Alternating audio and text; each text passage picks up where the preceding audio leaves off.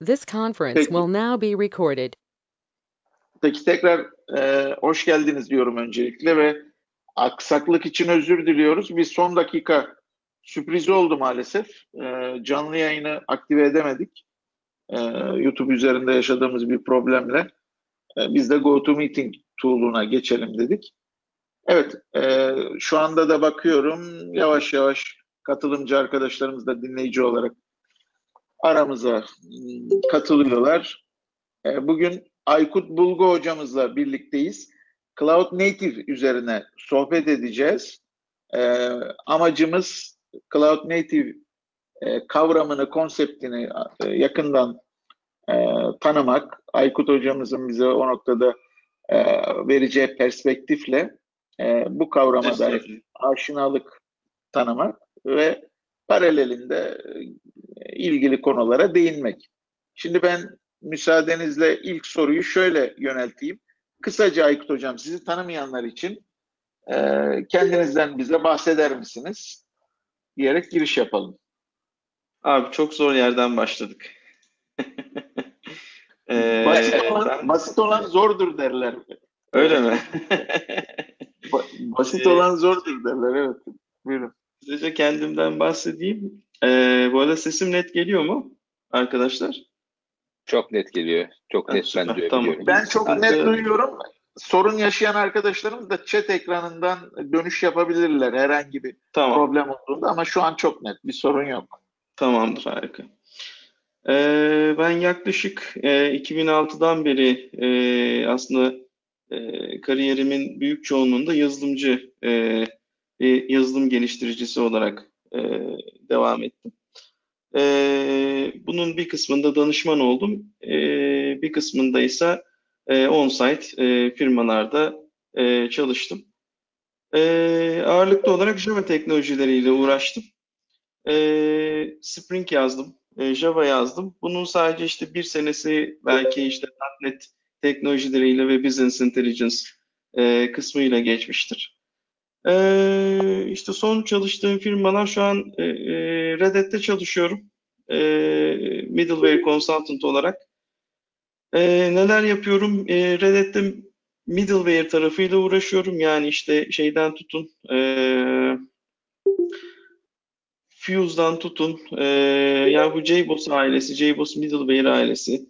Eski JBoss diye e, Middleware ailesi diye ifade edeyim. E, E A P tarafı, işte e, Red Hat Data Grid, e, şimdi işte e, daha doğrusu A M Q e, ailesi ve buna sonradan dahil olan e, Kafka gibi e, şeylerle uğraşıyorum. Bunun yanında da tabii hani artık e, konumuzun da bir alt başlığı olabilecek e, Cloud teknolojileri, e, OpenShift, e, Kubernetes e, tarafının application E, kısmıyla ilgileniyorum. E, işte DevOps e, işleriyle uğraşıyorum.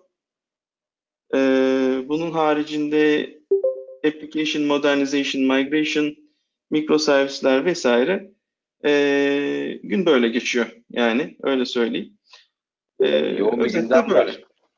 Aykut Hocam, evet. yoğun bir gündemimiz evet. var. Evet. Peki Aykut Hocam, e, az bilen birisine mesela Cloud Native'i anlatmak istesen nasıl tanımlarsın? Kısaca. E, Cloud Native'i aslında şöyle tanımlarım. Yani kısa bir tanımı yok aslında bana göre. Çünkü e, şeyi hepimiz biliyoruz. Hani Agile e, tanımını. Agile aslında bir sıfattır, değil mi? Yani e, çevik olmak, çeviklik e, e, anlamı taşıyan bir sıfat. Ama artık biz bunu işte biz Agile olduk, Agile yapıyoruz diye kullanabiliyoruz. Aslında Cloud Native'de böyle oldu veya olmak üzere. Bu yolda ilerliyor. Agility diye bir kavram çıktı. Agility. Yani agile, agility evet. daha böyle onu bir action üstünde kullanma tabiri daha yaygın o dünyada. Hı-hı. Doğru. Agility, e, agility karşılığının çıkmasının sebebi aslında bence Cloud Native. Çünkü dünya sadece e, proseslerin agility'sinden e, çıkıp aslında bütünleşik olarak işte teknolojinin de agility'si, yani birazdan konuşacağız e, Cloud Native tanımında bu noktaya doğru ilerliyor. E, o sebeple de ben Cloud Native'i de aslında bir sıfat e, olarak tanımlıyorum ama bu isimleşmek üzere. E, bu sıfat uygulamaların, işte mimarilerin, e, platform veya e, şeylerin, yapıların, infrastructure'ların, süreçlerin e, değişime hızlı cevap verebilecek yetkinliği e, yetkinliği kazandırdığı ve e, bunun buna paralel olarak verimliliği artırdı ve o teknolojik belirsizlik vardır ya, o teknolojik belirsizliği e, azalttığı bir yapı olarak ifade ediyorum ben Cloud Native'i. E, yani e, Cloud Native olmak, hani teknik kısmından önce e, şeyi önemsiyorum. E, teknik olmayan kısmını, süreçlere bağlı olan kısmını. Cloud Native olmak sadece araçlarla değil aslında, aynı zamanda organizasyonel yapı değişiklikleriyle oluyor. Ee, işte Cloud Native yapıya geçiş macerası tabii şirketten şirkete değişir ama işte ne bileyim, sadece mikroservisler oluşturmak veya DevOps tool'ları kullanmak e, ve bunun gibi şeyler sizi Cloud Native yapmıyor. Tabii ki bir cloud'un varlığı e, olması lazım. Ama hani özetle işte pratiklerin, teknolojilerin, e, proseslerin, süreçlerin e, ve bunu nasıl şey yaparız, hani mindsetlerin, o kültürün birleşimi e, Cloud Native e, ve yani bunlardan oluşuyor. Çok teşekkür e ederim abi. Eyvallah. Açıklamasında. Ha, buyurun. Hocam bu noktada e, aslında nasıl ortaya çıktı ya da hangi e, problemlere çözüm olarak ortaya çıktığından bahsedebilir miyiz? Yani hangi ihtiyaçlara cevap veriyor? Cloud Native aslında hani e, teknik kısmından da biraz bahsetmek isterim. Özellikle e, e, Red Hat'te biz Cloud Native'in tanımını aslında dört prensiple karşı, karşılık e, bulduruyoruz. Karşılığını e, sağlıyoruz. E, tabii ondan önce hani biraz şeyi konuşabiliriz. Bu nasıl ortaya çıktı? E, meşhur bir şey vardır, işte Cloud Native veya e, Cloud Native Foundation nasıl ortaya çıktı veya işte ne bileyim mikroservisler eskiden nasıldı, artık mikroservis dört nokta sıfır, mikroservis dört nokta sıfır nasıl? Bu ikisini birlikte söylüyorum çünkü aslında bunlar paralel ilerleyen süreçler. E, şey tarafına bakarsak, Cloud Native tarafına, aslında işte sanallaştırmayla başlayan E, Infrastructure as a Service'li, bu Amazon'un ilk işte e, iki bin beş iki bin altıydı sanırım. E, ilk Infrastructure as a Service e, yapılarını e, sunmasıyla devam eden, ardından işte Platform as a Service, Heroku'nun e, e, ön ayak olması, e, Heroku platformunu koyması bir Platform as a Service olarak. Yani sen uygulamanı ver, biz onu e, Cloud platformumuzda çalıştıralım e, şeyi. Temennisi. Ee, bununla birlikte işte buna paralel aslında on iki Factor Applications, on iki Factor Applications kavramlarının ortaya çıkması bu Heroku zamanı ile birlikte ortaya çıkıyor. Ee, sonra işte OpenStack gibi Open Source Infrastructure as a Service e, yapılarının ortaya çıkması, Open Source PaaS, Cloud Foundry'nin e, devamında gelmesi, ardından da zaten hani evril evril en sonunda E, containers, işte Docker'la, iki bin on üç yılıydı sanırım o da, e, Docker'la birlikte containerların, e, container kavramının e, aslında tabii ki es şey bir kavram değildi. Hani e, işte Google vesaire büyük firmalar bunları arka planda kullanıyorlardı ama e, Docker'la bu e, expose oldu open source dünyaya diyelim, dış dünyaya diyelim. Sonra da zaten iki bin on beş iki bin on altı yıllarında Cloud Native Foundation'ın kuruluşu, e, o da Kubernetes sebebiyle oluyor. Google kendi ismi altında bunu yayınlamak istemeyip bu Foundation'a bağışlayıp e, Kubernetes'i ortaya çıkartıyor. E, şey tarafındaysa, yani biraz önce e, aslında biraz infra tarafından bahsettim. Yazılımsal olarak da işte doksan dokuzda e, Continuous Integration kavramının ortaya çıkması, çıkması, sonra Agile Manifesto, sonra DevOps, ardından bu Netflix'in e, şeylerini, library'lerini, kütüphanelerini open source hale getirmesi, e, Hystrix vesaire gibi bu e, resiliency araçlarının e, open source yapması mevzuları var. Bu da tam olarak zaten on iki Factor Application zamanına tekabül ediyor. iki bin on iki iki bin on iki arası olması lazım.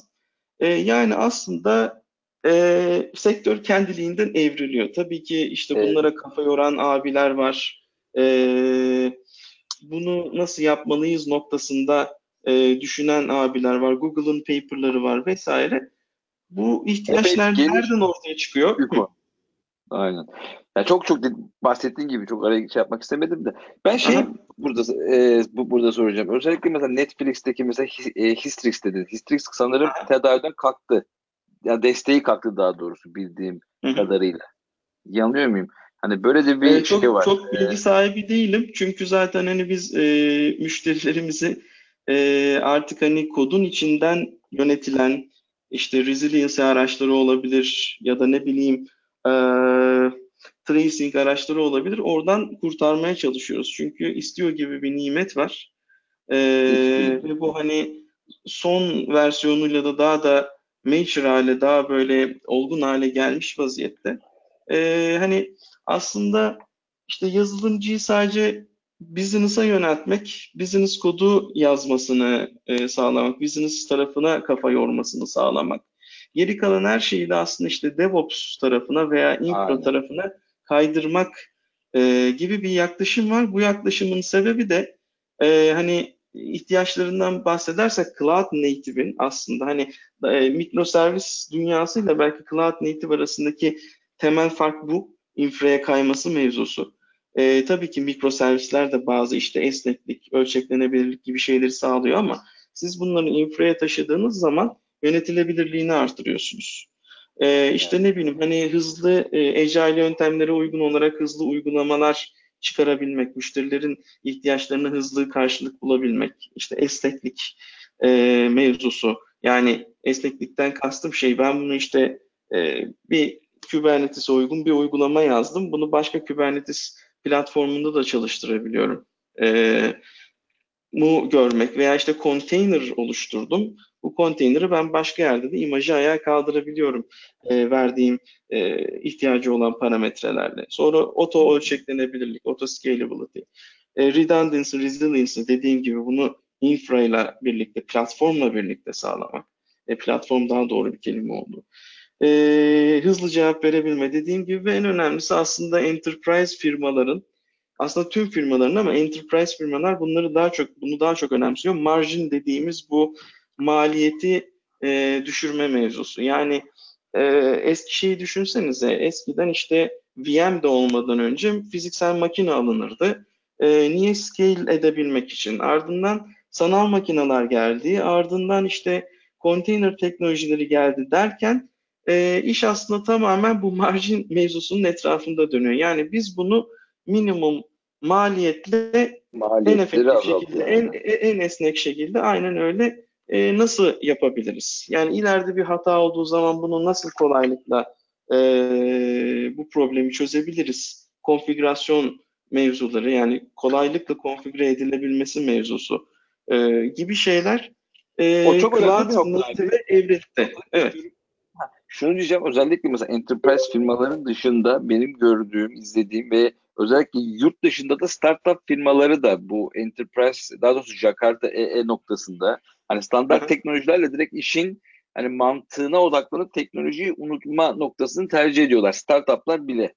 Ee, tabii bu biraz sıkıcı oluyor yani çünkü teknoloji işin, çok işin standart olunca sıkıcı tek, oluyor. Teknolojiye odaklanma mı dedin abi? Orayı ha, duyamadım. Tam, tam tersi. İşe odaklanıp teknolojiyi Hı-hı. standart olduğu için teknolojiyi düşünmeme. Hı-hı. Yani o noktada değil, iş mantığına kafa yorma. Hani startup hı hı, firmalar hı. da bu noktaya doğru gitme çabası içerisinde evet. de böyle bir trend var. Ee, hani enterprise de burada aynı gibi oluyor. Fakat tabii şöyle eleştiriler de var. Yani o zaman da çok sıkıcı değil mi hani developerlar açısından? Her şey çok standart, her şey çok bilindik ee, ya diye bir eleştiri de var. Çünkü mesela bu dünyaya e, kapılarını yeni açan e, developer arkadaşlarla genelde şu şeyimiz oluyor. Abi deployment config E, objesini de ben mi yazacağım veya ne bileyim işte ya işte Istio YAML e, konfigürasyon dosyası var da e, işte buradaki root şeyini benim yazmam lazım. Bunun source kodu mu, e, uygulamanın source kodunu mu eklememiz lazım, yoksa şey mi, bunun sorumluluğu bizde mi olacak? Yani organiz dediğim gibi baştan hani organizasyonel bazı şeylerin oturması lazım ki e, tamamıyla cloud, cloud native olunabilsin. Ama hani Agile'dan nasıl bir Agile bot çıktıysa Cloud Native bot illaki çıkacak bence. Ee, hani en nihayetinde bu bir dönüşüm abi. süreci. Efendim? Doğru, doğru. O, ben o noktada bir şey eklemek istiyorum. Yani bu konferansların Hı-hı. da bence bir yönlendirmesi oluyor. Tabii büyük firmaların da öyle. Hani herkes sanki böyle bir konferansa gittikten sonra yani herkes böyle bir Netflix'miş gibi, yani Netflix yazmak zorundaymışız gibi bir hava aktarılıyormuş gibi hissediyorum evet, ben. Evet, sanki böyle bir var var. Yani bizim de o kadar scale olmamız lazım, o kadar ölçeklememiz lazım. O kadar işte standartları uygulamamız lazım ya da best practice diyelim. Sen ne diyorsun bu konuda? Ya zaten e, şey dedin ya abi, yani e, bu startup firmalarının bu gibi yapıları tercih etmesindeki temel sebep, hatta işte e, duymuşsunuzdur, e, adam şeyle başlıyor, F A S'la, yani serverless mimariyle başlıyor çünkü e, birincisi hani sallıyorum işte A W S kullanıyor olsun. A W S e, işte kaç taneydi hatırlamıyorum. Bilmem kaç e, bin request, ilk request'i bedavaya veriyor. Ondan sonrası ise çok ucuz. E, hızlı implemente edebiliyor vesaire. Aslında hani Cloud Native e, tarafı da, ki serverless dediğimiz taraf da aslında oraya giriyor ama e, hani platformdan platform bu kavramlar değişiyor tabii ki. E, birazcık hızlı ben bu sonucu göreyim eee şeyinde oluyorlar. Yani hızlıca bizim hızımızı implemente edelim, hemen çıkalım e, kafasında oluyorlar.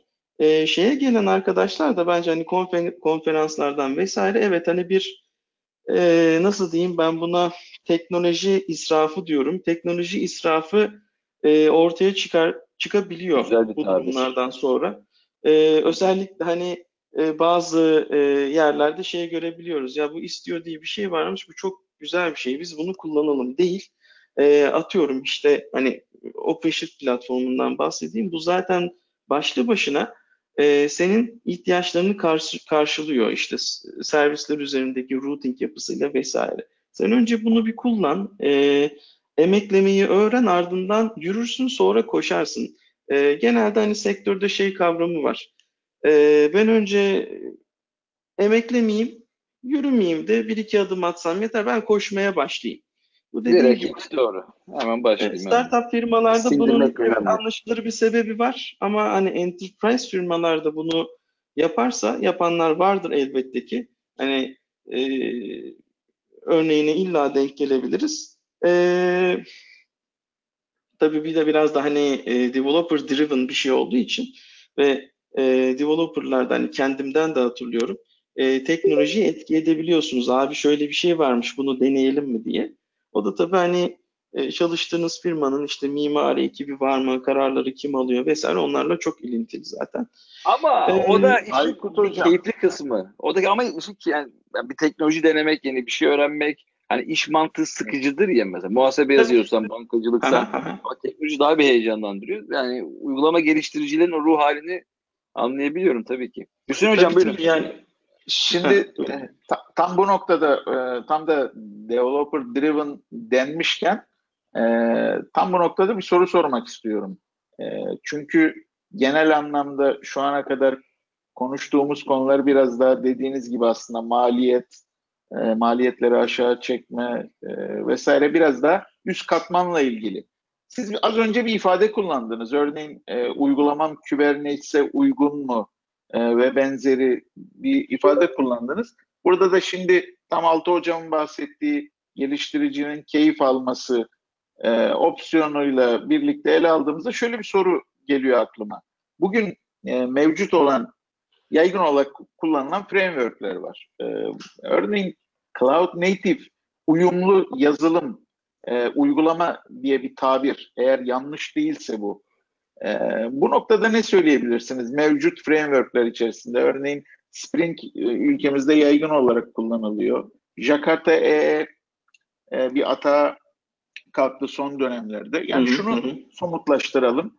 Spring ile Jakarta E E ile ya da hayır şu X framework ya da şu pattern'la, şu yazılım diyalektiyle daha Cloud Native uyumlu e, uygulamalar geliştirebilirsiniz mi dersiniz? Bu konuda ne dersiniz? E, onu sormak istedim.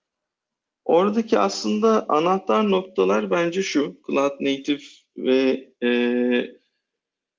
e, varınca iş. E, şimdi e, Cloud Native'in parçalarından bir tanesi servisler. E, servislerden kastım aslında mikro servisler değil, ama Cloud Native dünyasına girdiğiniz zaman illaki o servisleri, işte hani cloud'un içindeki damlacıklar, partiküller gibi düşünün, mikro servislere dönüştürmek durumunda kalıyorsunuz. Ee, her bir servis farklı bir işle uğraşsın diye. Single responsibility mevzusu. Ee, buna dönüştükten sonra illaki bu birim servislerin işte hızlı ayağa kalkma, hızlı e, tepki verebilme, e, ondan sonra işte e, stabil çalışma ve bunun gibi e, ihtiyaçlar ortaya çıkıyor. Bu ihtiyaçları karşılayabilen işte Spring, e, Spring Cloud'uyla, Spring Boot'uyla e, karşılıyor. Spring Boot e, adı üzerinde zaten hani e, çok çabuk ayağa kalkıyor, e, çok çabuk start oluyor ve e, çok e, nasıl diyeyim, yani birebir bu servisleri yazmaya müsait bir platform. Dediğiniz gibi o e, C E E, Jakarta E E tarafı da işte Ee, şeyden örnek vereyim, ee, OpenShift dünyasında OpenShift Application Runtimes diye bir bizim e, uygulama kümemiz var. E, ürün kümesi demek istemiyorum çünkü hepsi open source. İşte Spring Boot'u da destekliyoruz orada. E, Thorntail var C E E tarafında. Thorntail'ı destekliyoruz, eski adıyla Whitefly Sword, Vert.x ve bunun gibi şeyler. Aslında işte Vert.x'te Ee, siz o tarafta çalışmalarınız vardı, koç nokta com veya e, İstanbulcak olarak e, iki tarafı evet. da takip ediyorum. Ee, hani evet. reaktif e, yaklaşım e, veya işte ne bileyim event driven yaklaşımlar vesaire, biraz tabii o taraf e, şeye kayıyor, middleware'e kayıyor. Bu gibi şeyler çok önemli. E, dolayısıyla bu Ee, şeylerin, frameworklerin, yani Spring ve C E E dışında başka hangi frameworkler var vesaire bilmiyorum, araştırmadım. Ee, ama hani bana deseniz siz, abi sen bir X bir framework e, yaz, bu da Cloud Native uyumlu olsun. Biraz önce dediğim gibi hızlı tepki verebilen, hızlı ayağa kalkabilen, stabil, e, ondan sonra e, monitoring uyumlu, e, ondan sonra e, fail safe, yani stabiliteden ziyade bir de hata aldığım zaman ben onu görebilmeliyim veya ben onu e, evet. e, nasıl diyeyim kompanse edebilmeliyim bir şekilde. E, bu gibi şeyler hani e, en başında bir e, hani şey anlamında baktığımız zaman, platform bazında baktığımız zaman abi Kubernetes desteği olsun ya derim. Hani birisi böyle bir şey yapıyorsa veya kendim yapıyorsam bir Kubernetes desteği koyarım. Hocam şunu anlıyorum aslında söylediklerinizden, doğal olarak da spesifik olarak örneğin herhangi bir noktayı e, işaret etmekten ziyade bu e, nasıl söyleyelim, bir design pattern'lar gibi aslında bir pattern'ı var bu işin diyorsunuz. Buna uyum, e, bu pattern'ın ana ilkeleri işte dediğiniz gibi hızlı tepkime verme, single responsibility dediniz örneğin, o da önemli bir nokta. E, yani bu konsept içerisinde olduktan sonra e, X, Y, Z fark etmez. E, evet, Cloud evet, Native yani. Uyumlu. Yani böyle anlayabiliriz. Ben açmak adına. E, e, evet evet. Aha. Yani mikro servis patternları bence bu mevzuyla uyuşuyor ama tek başına yetmiyor. Çünkü platform eksik orada. E, dolayısıyla bu şey var. E, sevdiğim bir arkadaşımın kitabı. E, Hani mutlaka referansları falan da konuşuruz belki son, sonda Tabii. ama burada ara, araya e, sıkıştırmak Öyle isterim. Kuber, Kubernetes Patterns diye bir kitap çıkardı arkadaşlar. E, ya bunu hani e, okuyun çünkü hakikaten sadece Kubernetes'le bence alakalı değil. Hakikaten bir Cloud Native platformunda paternler nasıl olmalı, yaklaşım nasıl olmalı onu anlatıyor e, kitap. E, aslında Kubernetes bir nasıl Hocam. diyeyim... E, evet. bir abstraction layer gibi düşünebilirsiniz. Soyutlama, bir soyutlama. Evet. Aynen. Şimdi tam, evet. tam yeri geldi. E, aklımızda olan bir soruydu. E, aslında bu noktada yani Cloud Native öğrenmeye çalışan, e, geliştirici odaklı tabii soruyorum bunu. E, birisine tavsiyeleriniz bu anlamda neler olur? Hangi kaynakları takip edebilir? Kitap olabilir biraz önce ifade ettiğiniz gibi. Zaten o kitabı zaten bu podcast'te olacağı için o referansları da oraya koyarız. İsteyenler tabii, oradan girip kitap referanslarında bulabilirler. Değerli bir kitap o. Aynen. Kitap olur evet. hocam. Ee, çeşitli platformlar olur. Ee, online e, takip edilebilecek e, ee, kanallar olur vesaire. Ne söyleyebilirsiniz bu noktada? Şey yapayım o zaman. Hem reklam yapayım hem de kısa bir yolunu söyleyeyim. Abi Google'a e, Cloud Native Red Hat yazın. E, Red Hat'in çok fazla kaynağı var bu konuyla alakalı. Cloud Native'den başlayarak sizi mikroservislere kadar yönlendiriyor dokümanları. İşte white paper'lar var, e, blog yazıları var e, vesaire. Onun haricinde e, biraz o platformlar eskidi ama hani Cloud Native Java diye bir kitap okumuştum e, Cloud Foundry üzerinde. Bu tabii hani biraz şey kaldı. Hem mikroservis e, artık dört nokta sıfır mı diyoruz? dört nokta sıfırdayız. Hem de evet. e, şey anlamında ama hani mantığı anlamak açısından e, iyi kitaplardan bir tanesi. Cloud Native mantığını. Nerede mantığı e, anlamak açısından da dediğim gibi Kubernetes Patterns e, ondan sonra e, hep Kubernetes üzerinden gideceğim. Çünkü bir Cloud Native için dediğim gibi bu, bunu bir abstraction layer, bir soyutlama şeyi Vallahi olarak görüyorum. Hani e, farklı bir implementasyonu gelebilir. E, şey değil bu bu arada. Hani OpenShift vesaire bir implementasyon değil, o da Kubernetes. Ee, yarın öbür gün işte başka bir e, platform çıkar diye söylüyorum. Ee, bir şey var hani bir e, nasıl diyeyim size e, Java spesifikasyonları gibi artık bir e, Cloud Native spesifikasyonu var ve buna uygun işte Kubernetes bunların e, bir implementasyonu. Başka implementasyonlar gelebilir. O yüzden Kubernetes üzerinden, var olan implementasyon üzerinden gidiyorum ben. Ee, onun haricinde e, Kubernetes e, ile ilgili bir kitap var. Kubernetes e, in Action olması lazım. E, yine e, Red Hat'çi arkadaşlardan birinin yazdığı. E, dediğim gibi yani Cloud Native özelinde e, hani Red Hat'in kaynakları e, dallanıp budaklanıyor aşağıya doğru. En tepeden size e, neyin Her ne olduğunu anlatıyor. Mikroservisler yani. Çok alakalı Cloud Native tarafıyla. E, bu Chris Richardson'ın Microservices Patterns kitabını öneririm. Web sitesine de bakın. E, ama hani önce bir Cloud Native'i e, an, anlasın arkadaşlar. Öyle söyleyeyim. Çünkü bu iş bu bahsettiğimden ziyade önce, değil mi? Aynen. Aha, evet. Yani şeyle de alakalı. İşte DevOps pratikleriyle de alakalı. Yine, yine e, Red Hat'in bedava P D F kitapları var. Bedava deme sebebi hani hızlıca indirip konsüm edebiliyorsunuz, okuyabiliyorsunuz diye söylüyorum bunu.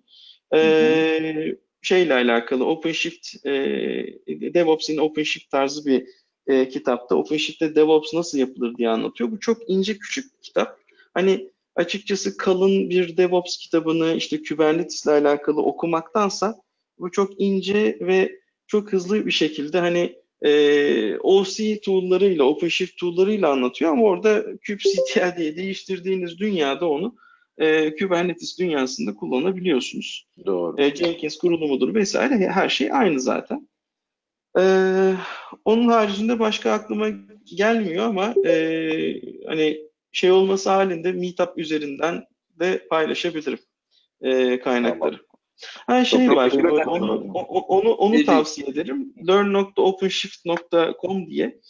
E, orada sadece hani e, OpenShift şeyleri yok, e, OpenShift eğitimleri yok. E, Katakoda tabanlı bir şey. Katakoda tabanlı bir e, öğrenme platformu. Hatta katakoda nokta com'a da girmenizi tavsiye ederim. Orada da Docker'dan tutun işte şeye kadar e, Kubernetes vesaire. Gerçi hani Docker'la e, Docker e, ölüyor mu veya işte Docker'ın ne olduğunu soracaktık aslında. Docker, Docker Da, Docker ölüyor mu yani? Docker ne durumdadır? Çok kısaca alabilir miyiz? Hocam bir gömemedik Docker'ı. Docker ölüyor. İki yıldır konuşuyoruz. Bir gömemedik. Evet buyurun. İki sene mi oldu yoksa? Ben, evet. ben, ben, ben, bence parantez. Alt, altı hocamın sorusuna antiparantez. Az önce e, siz konuşurken gerçekten aklıma da gelmişti. Onu da paralelinde ifade ederseniz sevinirim. Tam olarak aslında bu Cloud Native e, ve buna benzeyen konularda mikroservisler de aynı örneğin. Ee, hani bir yazılım dilini öğrenirken kata yapma olanağı bu anlamda daha kolay ve herkes için e, daha erişilebilir diyeyim. Yani işte Cloud Native e, tecrü- yani teoride kalmamak, pratiği elde etmek adına kata imkanları da nedir'i e, sormak istiyordum tam olarak. Onu da hocamın sorusuna ekleyeyim. Buyurun. Artık son dakikaları onu da belirteyim. Çünkü... Ha, tamam. Önce ona cevap vereyim çünkü daha kısa olacak cevabım. Ee, aslında bu benim de aklıma gelen bir şey. Bu işte nickname'imin e, şeyi de karşılığı da biraz o System Craftsman e, diye bir e, System Craftsmanship diye bir olgu oluşturmaya çalışıyorum. Bu şu demek e, artık hani developerlar sadece developer değil öyle olmamalı. Çünkü artık sistem tarafına da biraz bulaşıyorsunuz. Yani işte e, en başından bahsettim ya Istio konfigürasyonlarına gireceksiniz, deployment config E, dosyaları oluşturacaksınız. İşte konfigürasyon orada işte tabii ki hani çalıştığınız organizasyonla da alakalı e, işte resource'ları değiştireceksiniz vesaire. Tabii ki bir hani e, code review sürecinden geçmesi lazım. Review edecek olan kişi sistemci arkadaş veya ne bileyim aradaki operasyoncu arkadaş falan olacak. Dolayısıyla infrastructure as code'a dönüştü artık her şey veya dönüşüyor. Yani hani Türkiye'deki durumu göz önüne alırsak. Infrastructure as code dediğimiz zaman oradaki kodu e, gördüğümüz anda e, evet biz bunu e, kataya işte e, nasıl diyeyim hani sürekli yapabileceğimiz pratiklerini uygulayabileceğimiz bu hani şey gibi e, yazılım tarafındaki katalar gibi işte ne bileyim e, Roma rakamları katası gibi e, ne bileyim Kubernetes'te OpenShift'te bu uygulama E, ayağa kaldırma katı sallıyorum şu an tamamen aklıma daha spesifik bir şey gelmedi. Bu tip şeyler ne bileyim hani e, yüzde elli A uygulamasına aynı uygulamanın A versiyonundan yüzde elli B versiyonuna Istio'da veya OpenShift'te rootlarla nasıl yaparsın? Bunun bile katası olabilir. Çünkü artık her şey kod. Çünkü artık her şey e, elimizde olan bir YAML dosyası bir konfigürasyon. Docker konusuyla da alakalı Ee, ya bence Docker ölmüyor. Docker da evrilecek. Docker şöyle evrilecek. Ee, biz OpenShift üç nokta on bire kadar e, Docker kullanıyorduk. E, ta ki dört versiyonuna kadar. E, C R I-O isimli bu C R I diye okunuyor sanırım. C R I protokolünü destekleyen e, şeylerin, kübletlerin C R I protokolünden de request kabul edebildiği bir E, konteyner mekanizması var. OpenShift dört ile birlikte buna geçildi. E, bu Docker öldü demek değil. Hani bu ve bunun gibi şeyler Docker da bence buraya doğru evrilecek. C R I-O ile şunu yapabiliyorsunuz. E, artık Kubernetes dünyasında biraz önce bahsettim ya Infrastructure as Code diye. Yani bazı şeyler eksikti. E, bu eksiklikleri de operatör dediğimiz Ee, bu hani geçen işte Streams'i e, Kafka'nın Kubernetes konuşmasında da bahsettiğim o, o operatörlerle e, konfigüre edebilir hale geldik. Bu da hani hem konfigürasyonu kolaylaştırdı hem de daha hızlı aksiyon alabilmeyi e, sağladı. Kubernetes platformu, OpenShift platformu üzerinde neyse. E, spesifik custom resource'larda siz e, gidip e, C R I-O üzerinde bir e, konfigürasyonu değiştirebiliyorsunuz. Bu daha evvel işte E, Docker mekanizmasıyla e, OpenShift üç nokta on birde e, çok daha zordu. Veya işte kendiniz hani bir Kubernetes cluster'ı kurduğunuz zaman yine Docker kullandığınızda e, hani tek tek gidip değiştirmeniz lazım. Veya işte Ansible e, script'leri yazmanız lazım vesaire. Bu taraf da operatör e, tarafına kaydığı için ben Docker'ın da sonraki versiyonlarda bu operatör e, framework'ü vesaire destekleyeceğini ve hani biraz daha böyle işte C R I-O çıktıysa ona benzeyeceğini düşünüyorum. Çünkü teknoloji evriliyor biliyorsunuz. Kesinlikle. Hocam anladığım, anladığım kadarıyla gene gömemiyoruz. Ee, yaşayacak gibi görünüyor. Bence de. Ben görmek istemiyorum açıkçası çünkü çok ekmeğini yedik. Yiyoruz da yani. Yok tabii ki. Ekmek yemekten kasıt, böyle... ekmek yemekten evet. kasıt şey değil bu arada. Hani e, sektörde iş yerinde kullanmak amaçlı demedim yani. Hakikaten e, şimdi hangimiz en ufak bir şey olduğu zaman dur bakayım bunun Docker file'ı var mı deyip e, hızlıca lokalinde ayağa kaldırıp bakmadı doğru. Abi yani hayat kurtarıcı bence. Docker tabii şimdi hani aynı şeyi bak, başka tek konteyner teknolojileri de yaparsınız da ben lokalinde Docker'la yapmaya devam edeceğim açıkçası. Alışkanlıklar zor kırılır. Tabii aynen öyle. Ee, sürekli kullandığımız sadece servisler için dahi bize sağladığı fayda için dahi müteşekkir olabiliriz.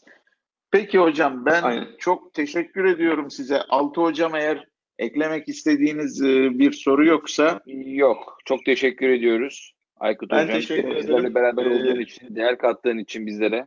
Eyvallah. Estağfurullah. Ee, Söylemek istediğiniz son olarak Evet. Söylemek istediğiniz ee, son olarak bir şeyler varsa diyecektim hocam. Buyurun. Ha, e, yani şey, e, kardeş komünitelerin şeyini yapabiliyor muyuz? Buradan duyurusunu yapabiliyor muyuz? Tabii ee, ki. Hay hay. Tabii ki. Buyurun. Aslında yabancı değil. Yarın e, yarın yedi Ağustos oluyor sanırım. E, evet. Ondan bahsetmeyi unuttum. E, Software Craftsmanship Turkey organizatörlerinden bir tanesiyim. Aslında bence İstanbulcak'la kardeş community sayılırız. Ee, Sayın, dolayısıyla öyle canım. Öyle. Yarın kim kim çıkacak yarın? Gökhan o da Jack İstanbul'dan. Gökhan aynen aynen. aynen. Gök, Gökhan bizde e, Java Concurrency anlatmaya geliyor. E, Koç Finans, e, Koç Sistem, Koç Finans ofisinde bu M R'ın arkasında kalıyor ofis. Göztepe tarafında. Herkesi bekleriz. Saat yedide yedi yedi on beş civarı akşam başlıyoruz. Bir saat ben civarı sürecek. Kısmetse orada olmayı düşünüyorum mesela. Reklamı yapayım. Harika, böyle bir süper. O, e, o zaman getireyim. Görüşürüz.